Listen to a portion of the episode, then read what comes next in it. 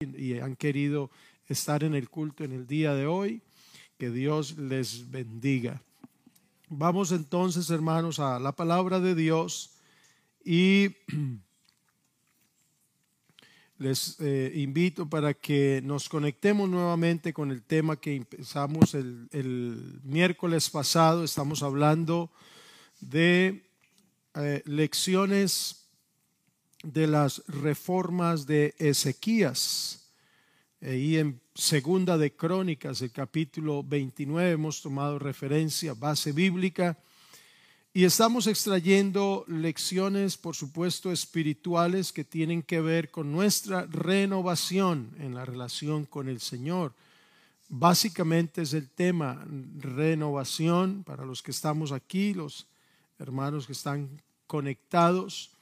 La, lección o la predicación pasada hicimos un contexto biográfico de Ezequías y hablábamos que la vida de este rey nos enseña que la relación espiritual, nuestra vida espiritual, no depende de nuestra posición social, económica, tampoco de la tradición religiosa, sino que el éxito de nuestra vida espiritual radica en que vivamos de manera consagrada al Señor a través de la fe y de manera recta conforme a la palabra de Dios, es decir, vivir de acuerdo a la nueva naturaleza que es producida por la palabra del Señor.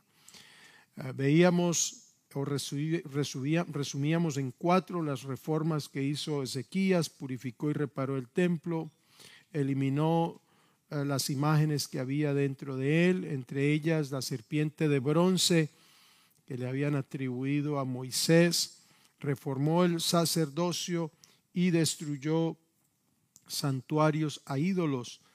Y, mencionábamos esas implicaciones dentro de lo que eh, eh, analizábamos en las reformas que hizo este rey Ezequías y anotábamos que Curiosamente, los primeros en santificarse no fueron directamente la orden de los sacerdotes, sino los levitas, los hijos de Leví, Coad, Merari, Gersón, eh, o, sus descendientes, y también los de Asaf, Emán y Jedutún.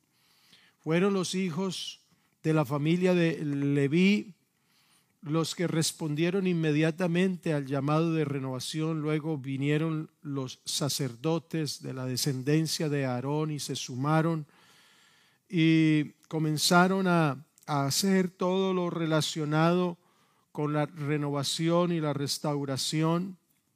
Ofrecieron sacrificios para reconciliar a todo el pueblo, se restauró la alabanza a Jehová, se restituyó el servicio a Dios. Anotábamos que hubo premura en cuanto a, algunos para la consagración y a pesar de todo, de este buen propósito, eh, también eh, resaltábamos la indiferencia que muchos tuvieron frente a este llamado de consagración, porque dice la Biblia que algunos se burlaban cuando el rey envió cartas por todos los pueblos para invitar a esta restauración.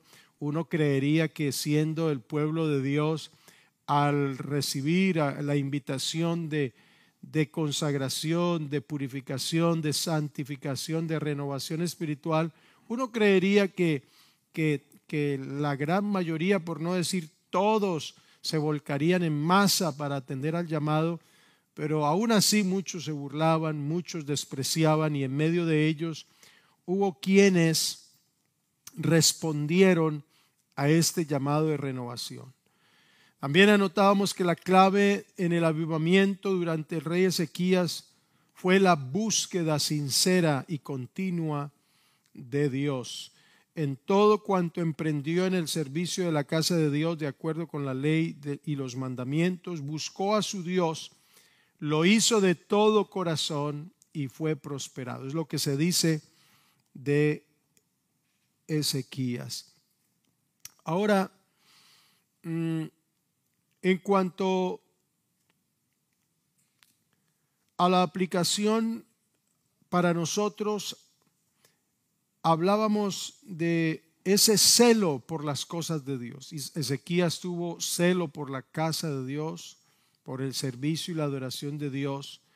Es el mismo celo, es el mismo principio para nosotros, el celo por las cosas de Dios en nuestra vida personal, en nuestras relaciones, en nuestro actuar.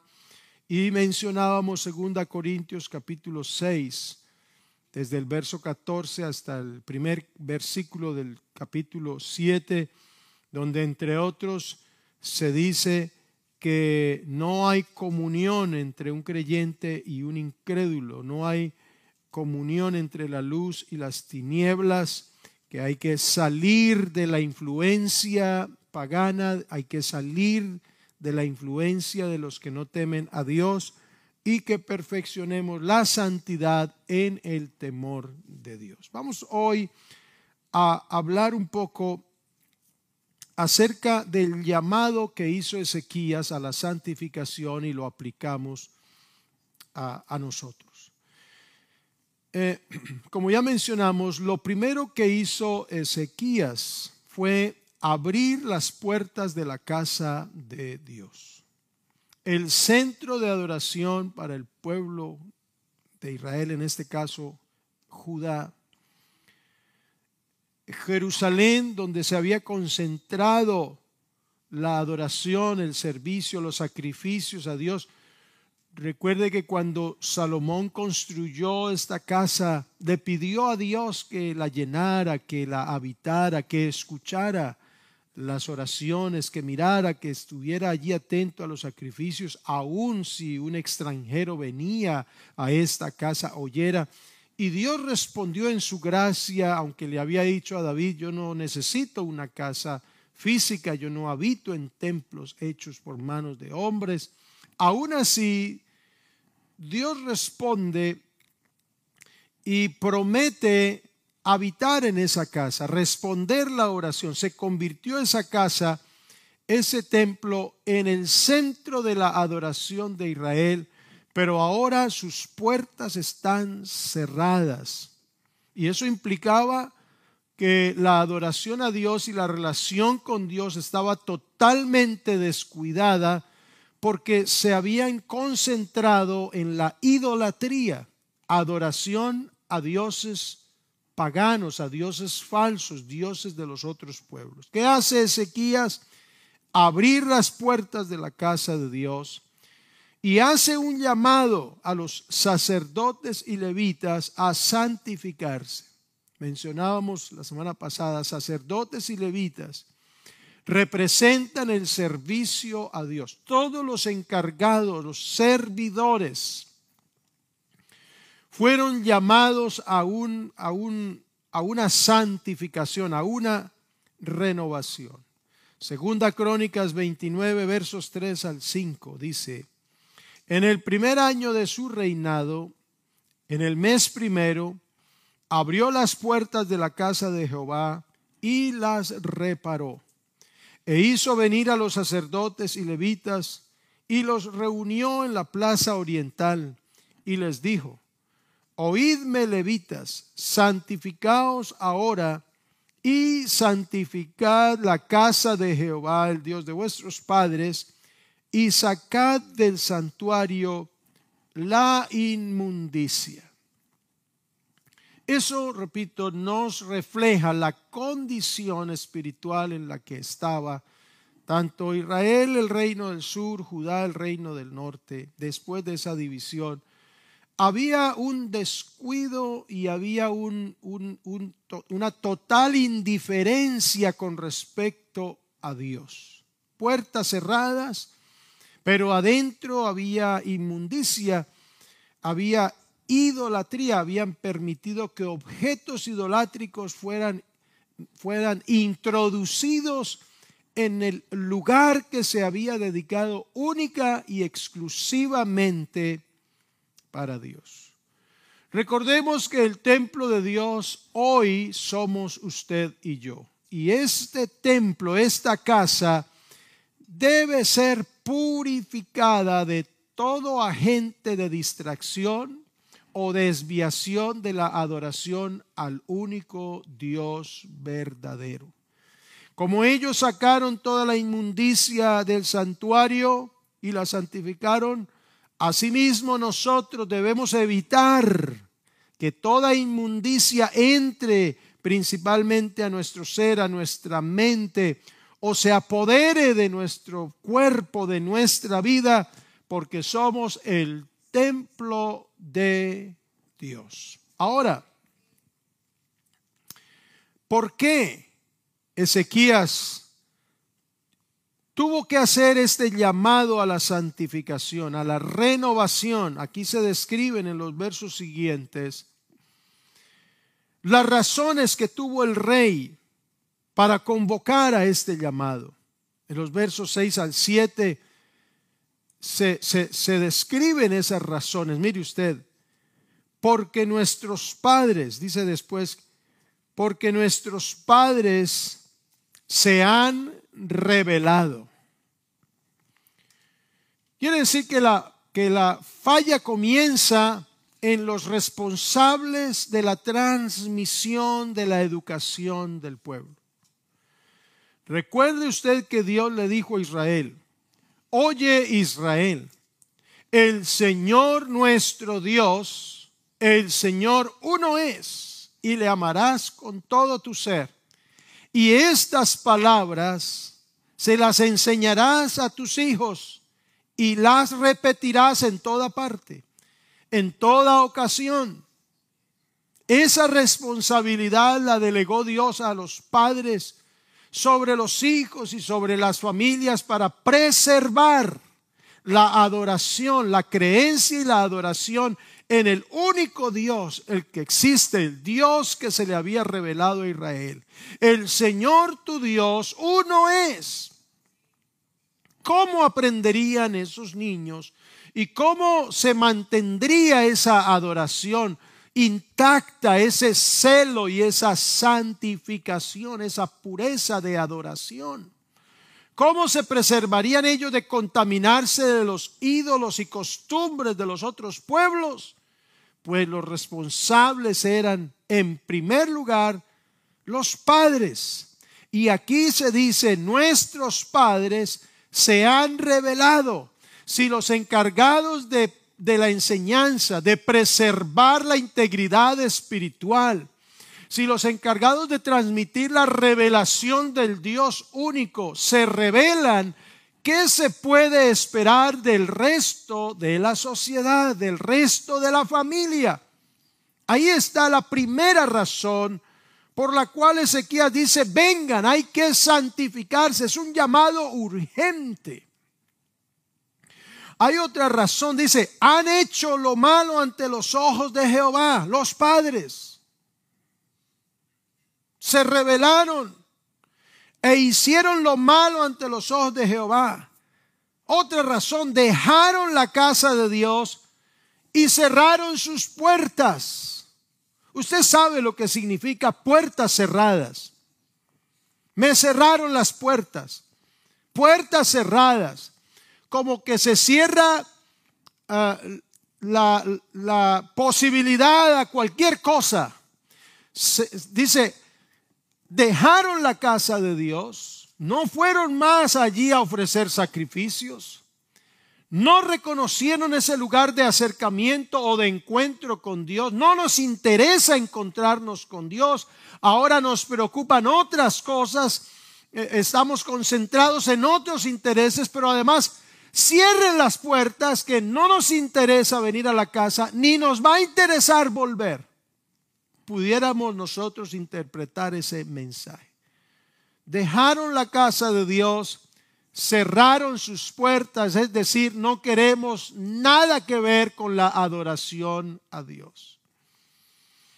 Pero además dice estos versos, apagaron las lámparas, siendo un poco eh, eh, eh, tal vez eh, alegóricos eh, en este punto, pudiéramos aplicar, apagaron las lámparas, la luz en el santuario constante representaba la presencia de Dios entre el pueblo. Había había candelabros que tenían que estar constantemente encendidos y eso representaba o quería decir la presencia de Dios siempre en medio de ellos. Ellos apagaron las lámparas. Como que en otras palabras, si Dios está con nosotros, bien, y si no está, también. Y si está, bueno, y si no está, pues no lo vamos a echar de menos. Apagaron las lámparas. También dice que no quemaron incienso. No quemaron incienso. La, Biblia le da significado al incienso a la oración, la el incienso, la oración de los santos. El incienso de la mañana, el incienso de la tarde, se refería a esa oración continua, a esa oración especial a ese enviar a Dios mi comunicación, mi deseo y aún mi necesidad. Aquí dice, no quemaron incienso, dejaron la oración, no había oración y no sacrificaron holocausto, no había ofrenda, no había reconocimiento, no había generosidad, no había agradecimiento por todo eso. Ezequías se pone en acción y hace un llamado a los sacerdotes y levitas, vengan, santifíquense, vamos a limpiar esta casa. Abrió las puertas. Ahora, si usted sigue leyendo, se va a dar cuenta que esas razones que hemos mencionado provocaron esa actitud de ellos y no solamente esa actitud, sino ese comportamiento. Provocaron la ira, dice la Biblia, la ira de Dios sobre Judá y Jerusalén y los entregó a turbación, execración y escarnio, a condenación y escarnio, y cayeron a espada y fueron llevados cautivos. La ira de Dios sobre ellos. Porque todo abandono de las cosas de Dios, hermano, no nos podemos acostumbrar a Dios y a sus cosas.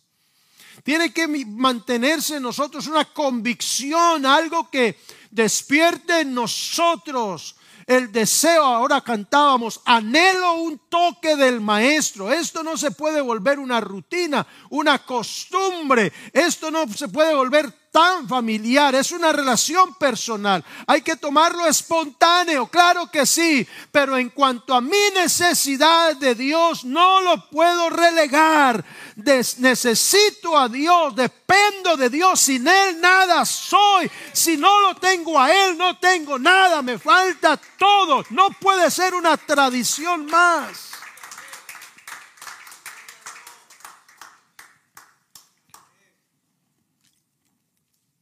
Todo abandono de las cosas de Dios trae consecuencias que afectan en gran manera nuestra relación con Él y nuestra condición futura. Todo abandono de las cosas de Dios. Y ahí lo vemos en este pueblo. Dios los entregó a la espada de sus enemigos.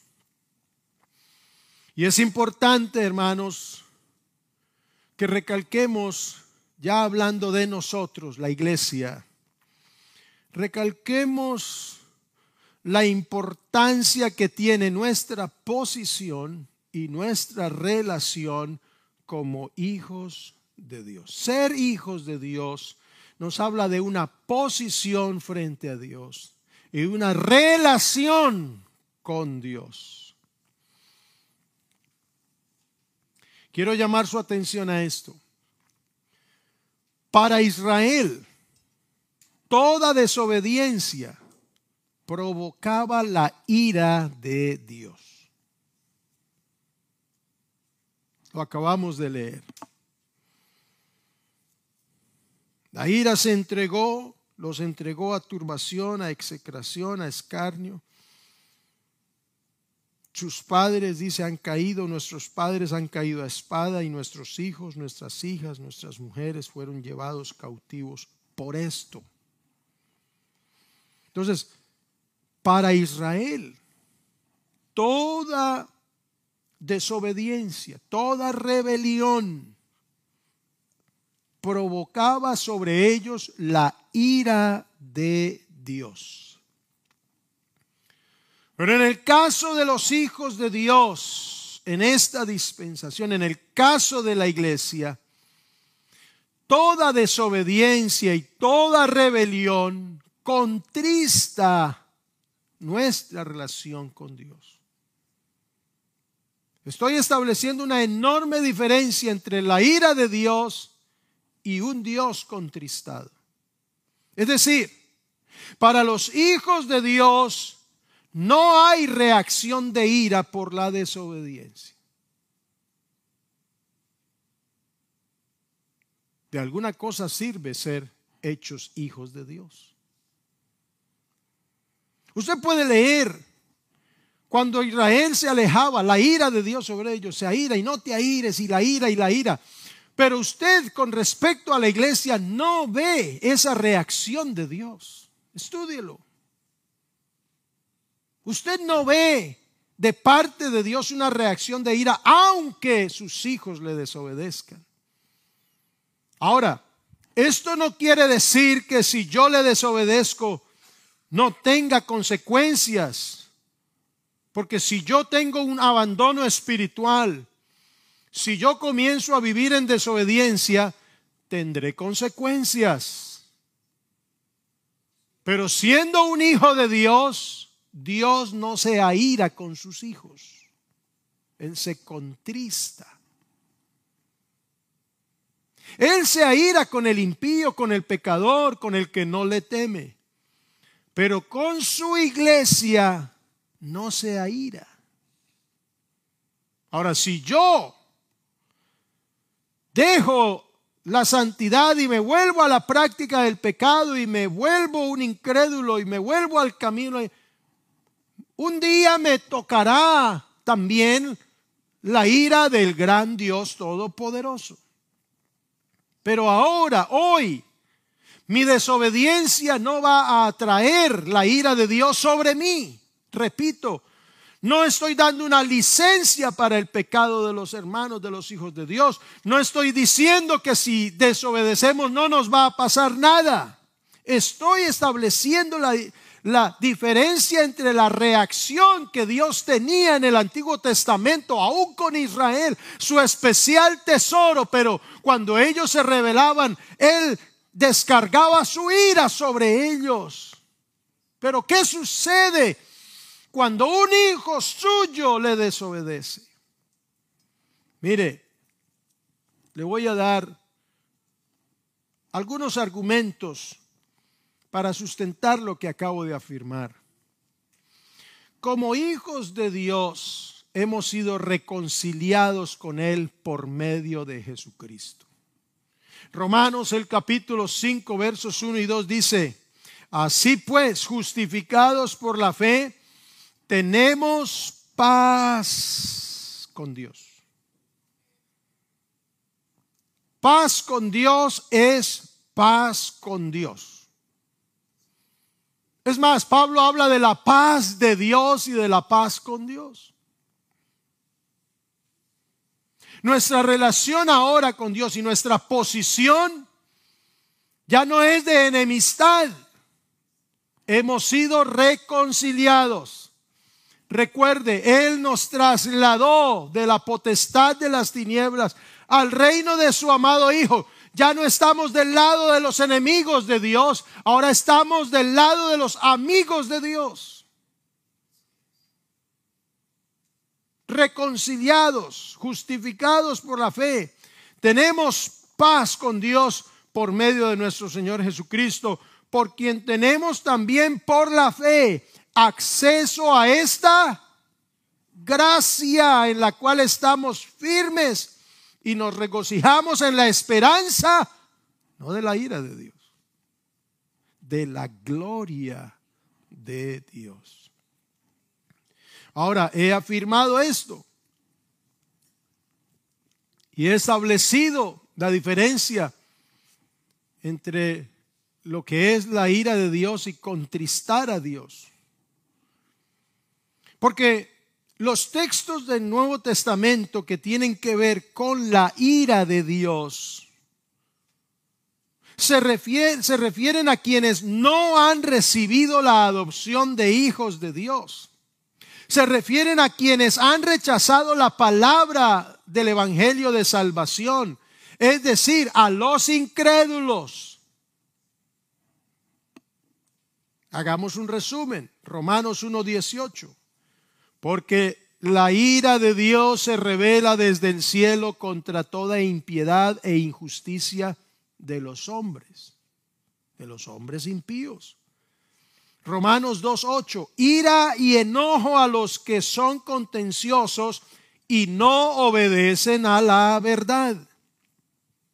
Efesios capítulo 2 versos 1 y 3. Él nos dio vida cuando estábamos muertos en nuestros delitos y pecados. Y dice, y éramos hijos de ira.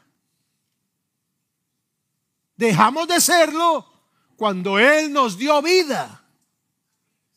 Efesios 5, 6 dice que la ira viene sobre los hijos de desobediencia. La ira de Dios viene sobre los hijos de desobediencia. Primera Tesalonicenses 1:10. Dice Pablo que esperamos a Jesús quien nos libra de la ira venidera. Dios no descarga su ira sobre sus hijos, los libra de su ira. Y Primera Tesalonicenses 5:9. Dios no nos ha puesto para ira, sino para alcanzar salvación por medio de nuestro Señor Jesucristo. Basado en estos textos, yo concluyo que nuestra condición y posición como hijos es una relación que nunca deja de ser. La iglesia no es el objeto, ni será el objeto de la ira de Dios. Un hijo de Dios no será objeto de la ira de Dios, como sucedía en el Antiguo Testamento y como sucede con los impíos, con los incrédulos, con los inconversos, con los que endurecen su corazón a la palabra de Dios. A los suyos vino y los suyos no le recibieron, mas a los que le recibieron y a los que creen en su nombre les dio potestad de ser hechos hijos de Dios.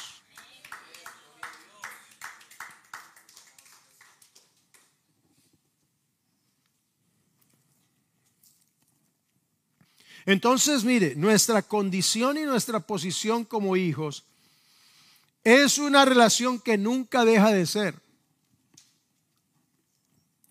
Y la lógica lo enseña.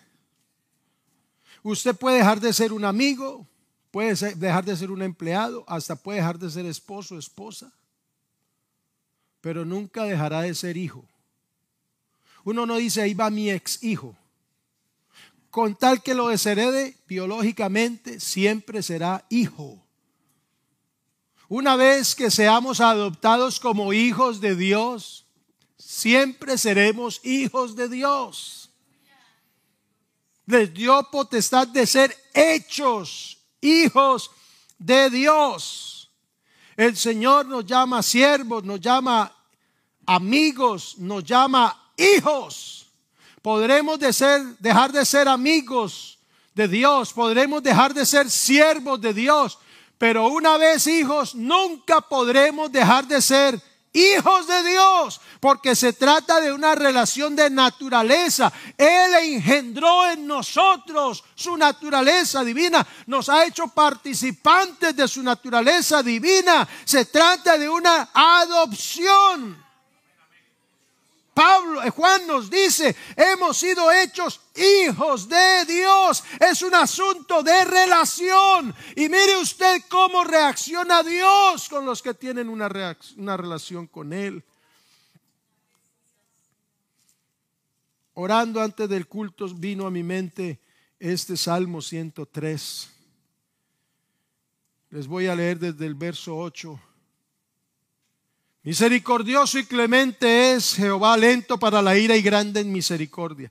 No contenderá para siempre, ni para siempre guardará el enojo. No ha hecho con nosotros conforme a nuestras iniquidades, ni nos ha pagado conforme a nuestros pecados, porque como la altura de los cielos sobre la tierra, engrandeció su misericordia sobre los que le... Ahí está la diferencia. No es sobre cualquiera, es sobre los que le temen. Cuanto está lejos el oriente del occidente, hizo alejar de nosotros nuestras rebeliones. Como el Padre se compadece de los hijos. Ahí está la figura. Esa figura de relación que toma el Nuevo Testamento y sobre todo el apóstol Juan, padres e hijos, padre e hijos, no es caprichosa, tiene que ver con lo que entendemos nosotros como el Padre se compadece de los hijos.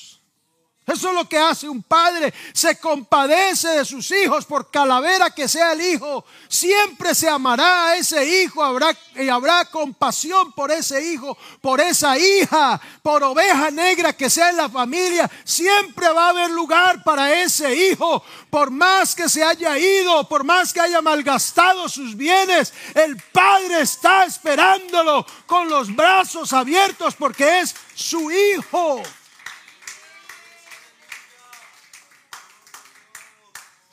Como se compadece el Padre de los hijos, se compadece Jehová de los que le temen.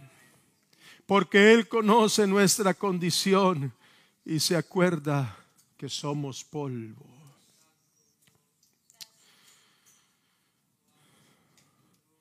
Mire, al ser hechos hijos de Dios, cuando usted es hecho un hijo de Dios, el pecado de un hijo de Dios como ofensa contra la ley de Dios ha sido juzgado en la cruz. A los que creen, a los que creen, a los que, a los que le recibieron, a los que creen en su nombre, les dio potestad de ser hechos hijos de Dios. El pecado de un hijo de Dios como ofensa contra la ley de Dios ya ha sido juzgado en la cruz. Y Juan nos dice que ahora Jesucristo el justo es nuestro abogado para con el Padre. Primera de Juan 3 del 1 al 3 dice, miren cuánto nos ama el Padre, mirad cuál amor nos ha dado el Padre. Miren, miren, miren, miren cuánto nos ama el Padre. Nos está hablando a nosotros, a sus hijos. Israel fue su pueblo, es el pueblo, el tesoro de Dios especial tesoro de Dios. Pero la iglesia, nosotros somos sus hijos.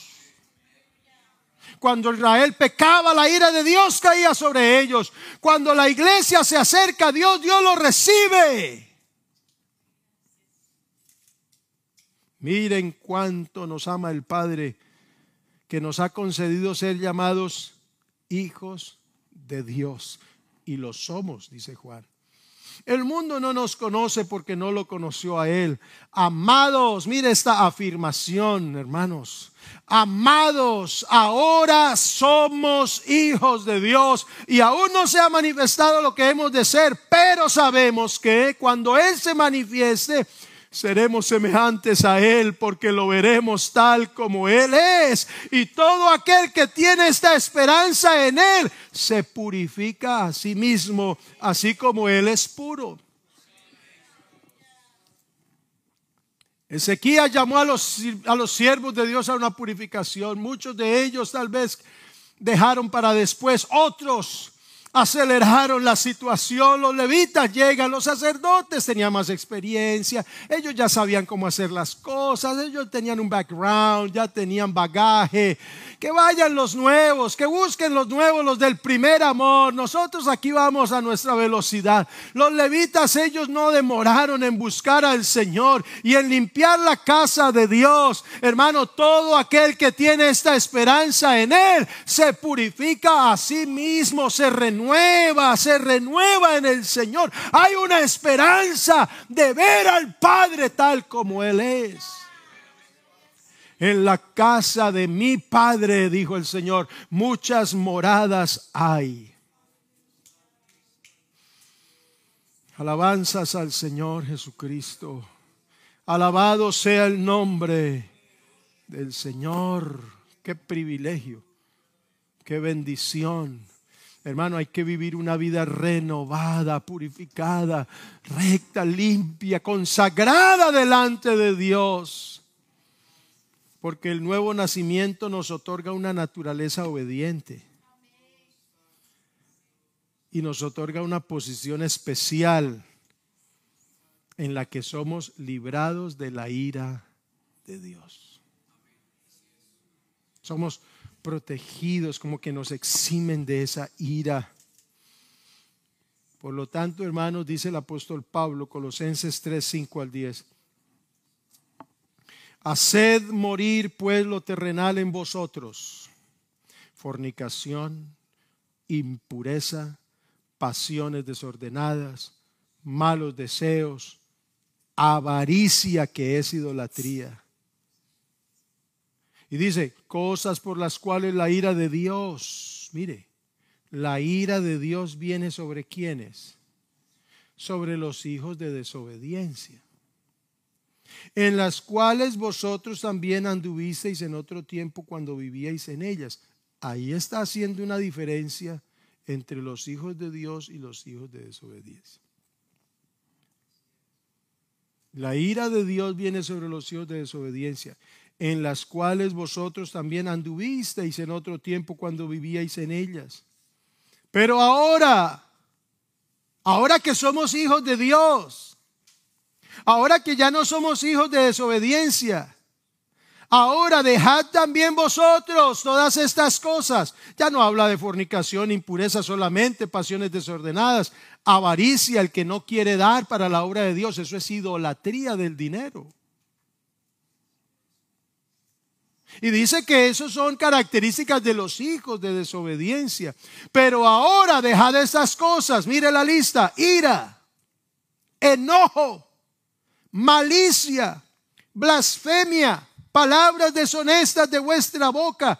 No mintáis los unos a los otros, habiéndoos despojado del viejo hombre con sus hechos y revestido del nuevo, el cual conforme a la imagen del que lo creó, se va renovando hasta el conocimiento pleno.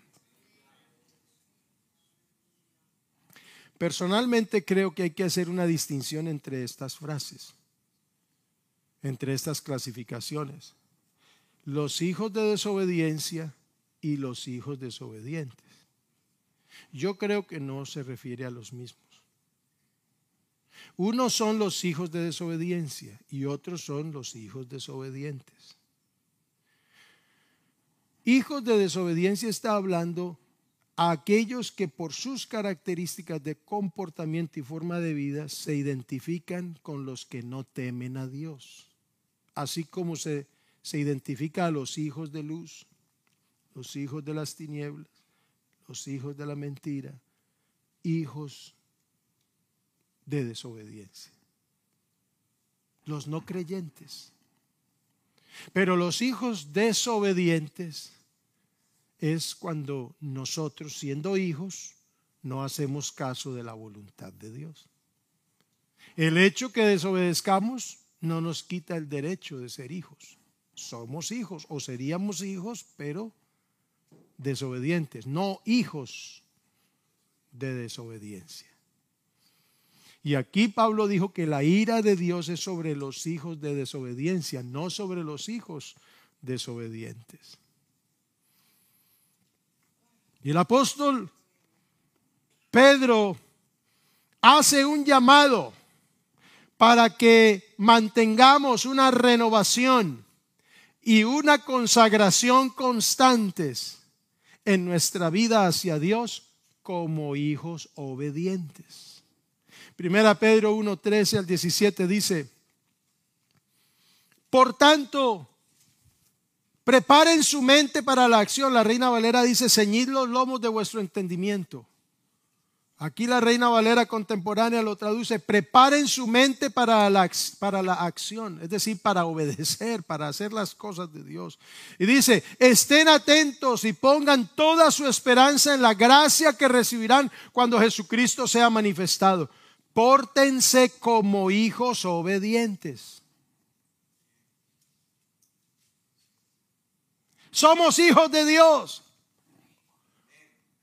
Obedecemos o desobedecemos en algunos casos. Si todos los hijos, por buenos hijos que sean, en algún momento desobedecen.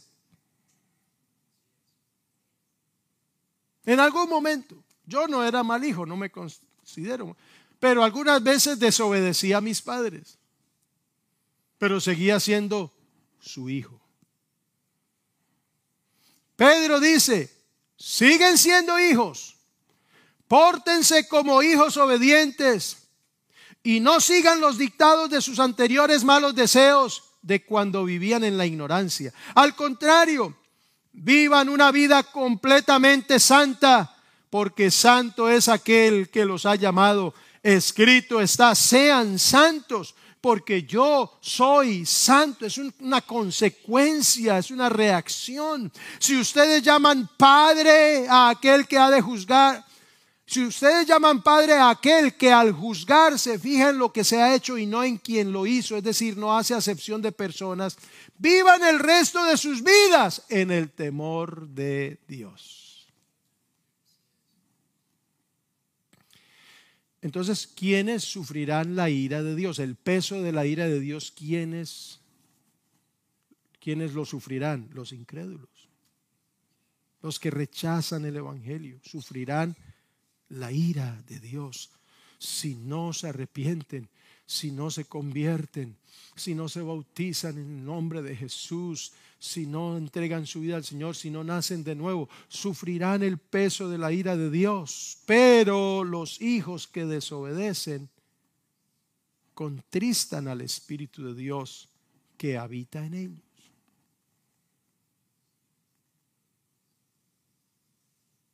Así que un hijo de Dios con su pecado contrista al Espíritu de Dios. El deseo de Dios no es juzgar ni castigar, ni siquiera al incrédulo. Dios no quiere la muerte del pecador. Pero ¿qué siente Dios por un hijo desobediente o que está en desobediencia? Siente es tristeza.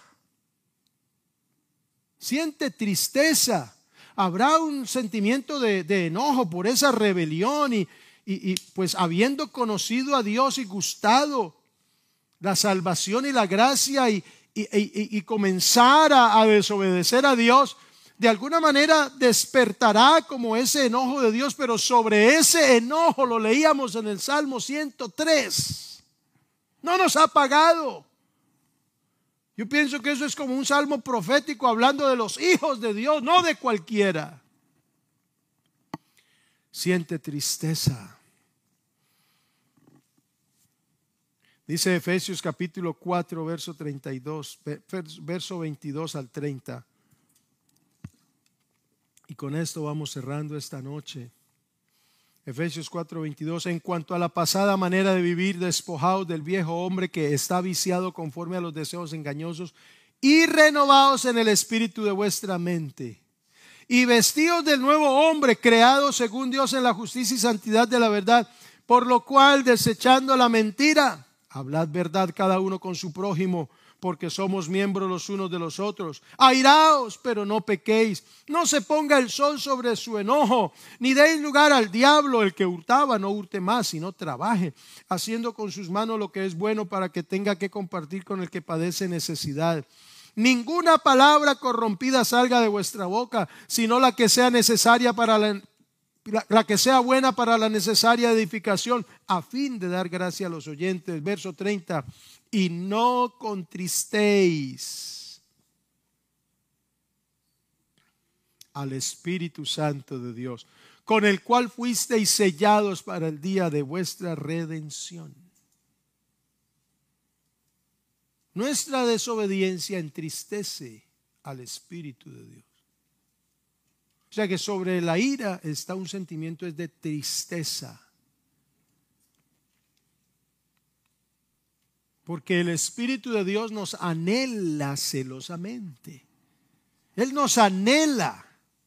Ahora, el Hijo que contrista su relación con Dios, el Hijo de Dios que contrista su relación con el Señor, bien sea porque se, pecó y no arregló eso con Dios o se descarrió, el que está por allá descarriado, si hay alguno que está apartado esta noche, escuche esto.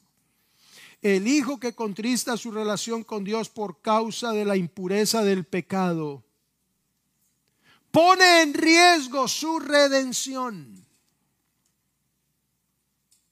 Aunque Dios se entristece, tal vez no cae con todo el peso de su ira, el hijo desobediencia y el, desobediente y el que se vuelve a la práctica del pecado está poniendo en riesgo su redención. No contristéis al Espíritu Santo de Dios con el cual fuisteis sellados para el día de la redención.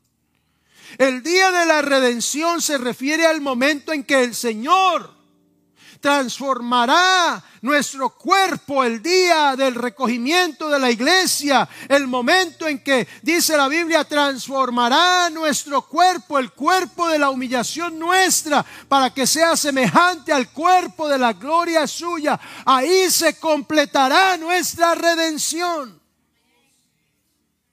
Pero si contristamos al Espíritu de Dios con nuestro pecado, nuestra indiferencia, si nos contaminamos con el mundo y lo dejamos así, no hacemos lo que hicieron los otros, abrieron las puertas, limpiaron la inmundicia, no, cerramos nuestra conciencia, dejamos esa inmundicia en nuestra mente, dejamos esa contaminación, esa amargura en nuestro corazón, no olvide que por la amargura podemos dejar de alcanzar la gracia de Dios.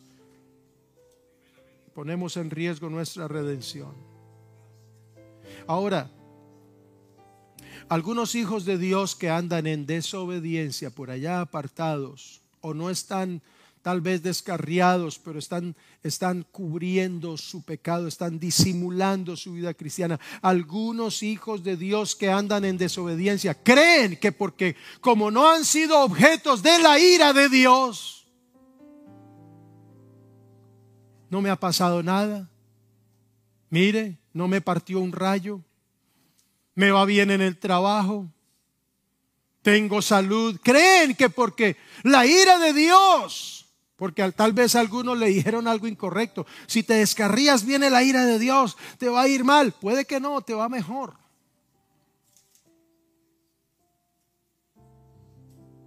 Y si te descarrías, te parte un rayo, puede que no.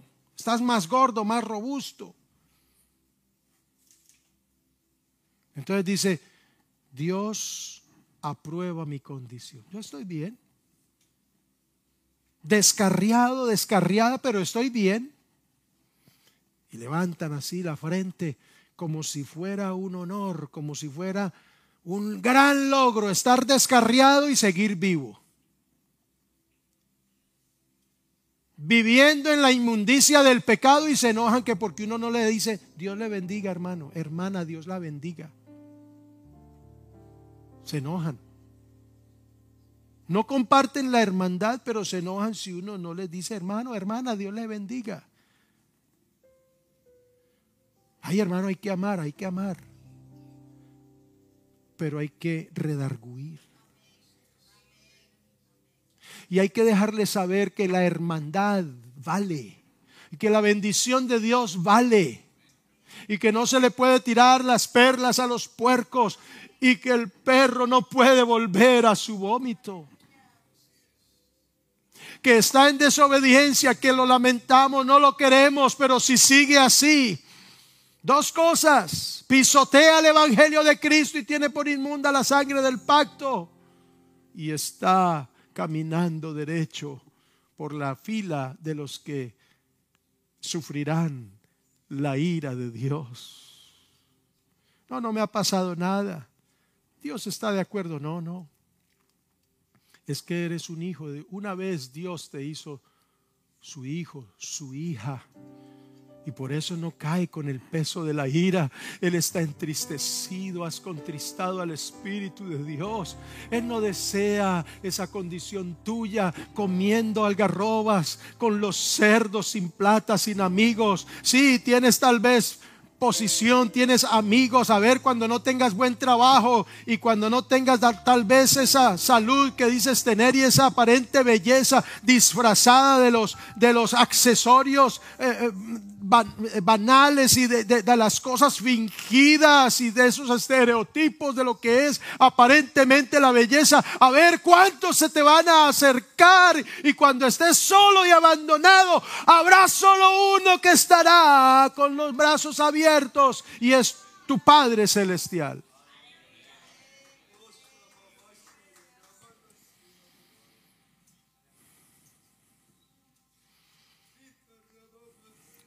Pero el hijo que se vuelve a la práctica del pecado, oiga bien, niega su identidad con Dios. Aunque seguirá siendo hijo, él o ella está negando su identidad con Dios. Por eso aquel muchacho cuando volvió a la casa del padre dice, ya no soy digno de ser llamado tu hijo, porque él había negado esa identidad. Mire, tal fue la contrición de su conciencia. Y reconoce, no soy digno de ser llamado tu hijo. ¿Por qué cree que él volvió a la casa del padre? Sabía que su papá lo iba a recibir, pero él ya había negado su identidad como hijo de Dios. Y al negar mi identidad como hijo de Dios, quedaré expuesto al mismo castigo de los incrédulos el peso de la ira de Dios. Primera de Juan 3, verso 4 al 9. Todo aquel que comete pecado quebranta también la ley, pues el pecado es quebrantamiento de la ley. Y ustedes saben que Él, el Señor Jesús, apareció para quitar nuestros pecados y en Él no hay pecado. Todo aquel que permanece en Él no peca. Todo aquel que peca no lo ha visto ni lo ha conocido. Hijitos, que nadie los engañe. El que hace justicia es justo, así como Él es justo. Verso 8, pero el que practica el pecado es del diablo. Niega su identidad con Dios. No porque Dios le corte ese derecho. El que practica el pecado es del diablo porque el diablo peca desde el principio. Para esto se ha manifestado el Hijo de Dios para deshacer las obras del diablo. Todo aquel que ha nacido de Dios no practica el pecado. Se equivoca, sí, falla, sí, pero no practica. No se va otra vez al mundo. El que ha nacido de Dios no se va al mundo. No practica el pecado porque la simiente de Dios permanece en él y no puede pecar porque ha nacido de Dios. Si Ezequías, que estaba expuesto a la ira de Dios con el pueblo por causa del pecado, tuvo una respuesta inmediata de arrepentimiento y de renovación, cuanto más nosotros que somos objeto de la gracia y de la misericordia del Padre, debemos limpiar nuestra vida para vivir en constante pureza y consagración a Dios. Pónganse en pie, hermanos. Y oremos en esta noche mientras nos preparamos para adorar a Dios con un canto.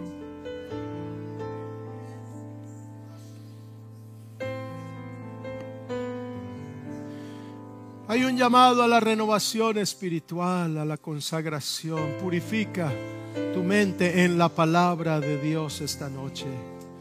Si sientes que en el templo de Dios en tu vida ha entrado inmundicia, pecado, amargura, envidia, enojo, otra cantidad de cosas en esta noche. Hay pureza y limpieza en el nombre del Señor Jesucristo. Que la palabra de Dios purifique nuestra conciencia, nuestro corazón, nuestra vida. Somos hijos de Dios. No seamos hijos desobedientes. Somos hijos de Dios. Y a veces hay cosas que nos contaminan.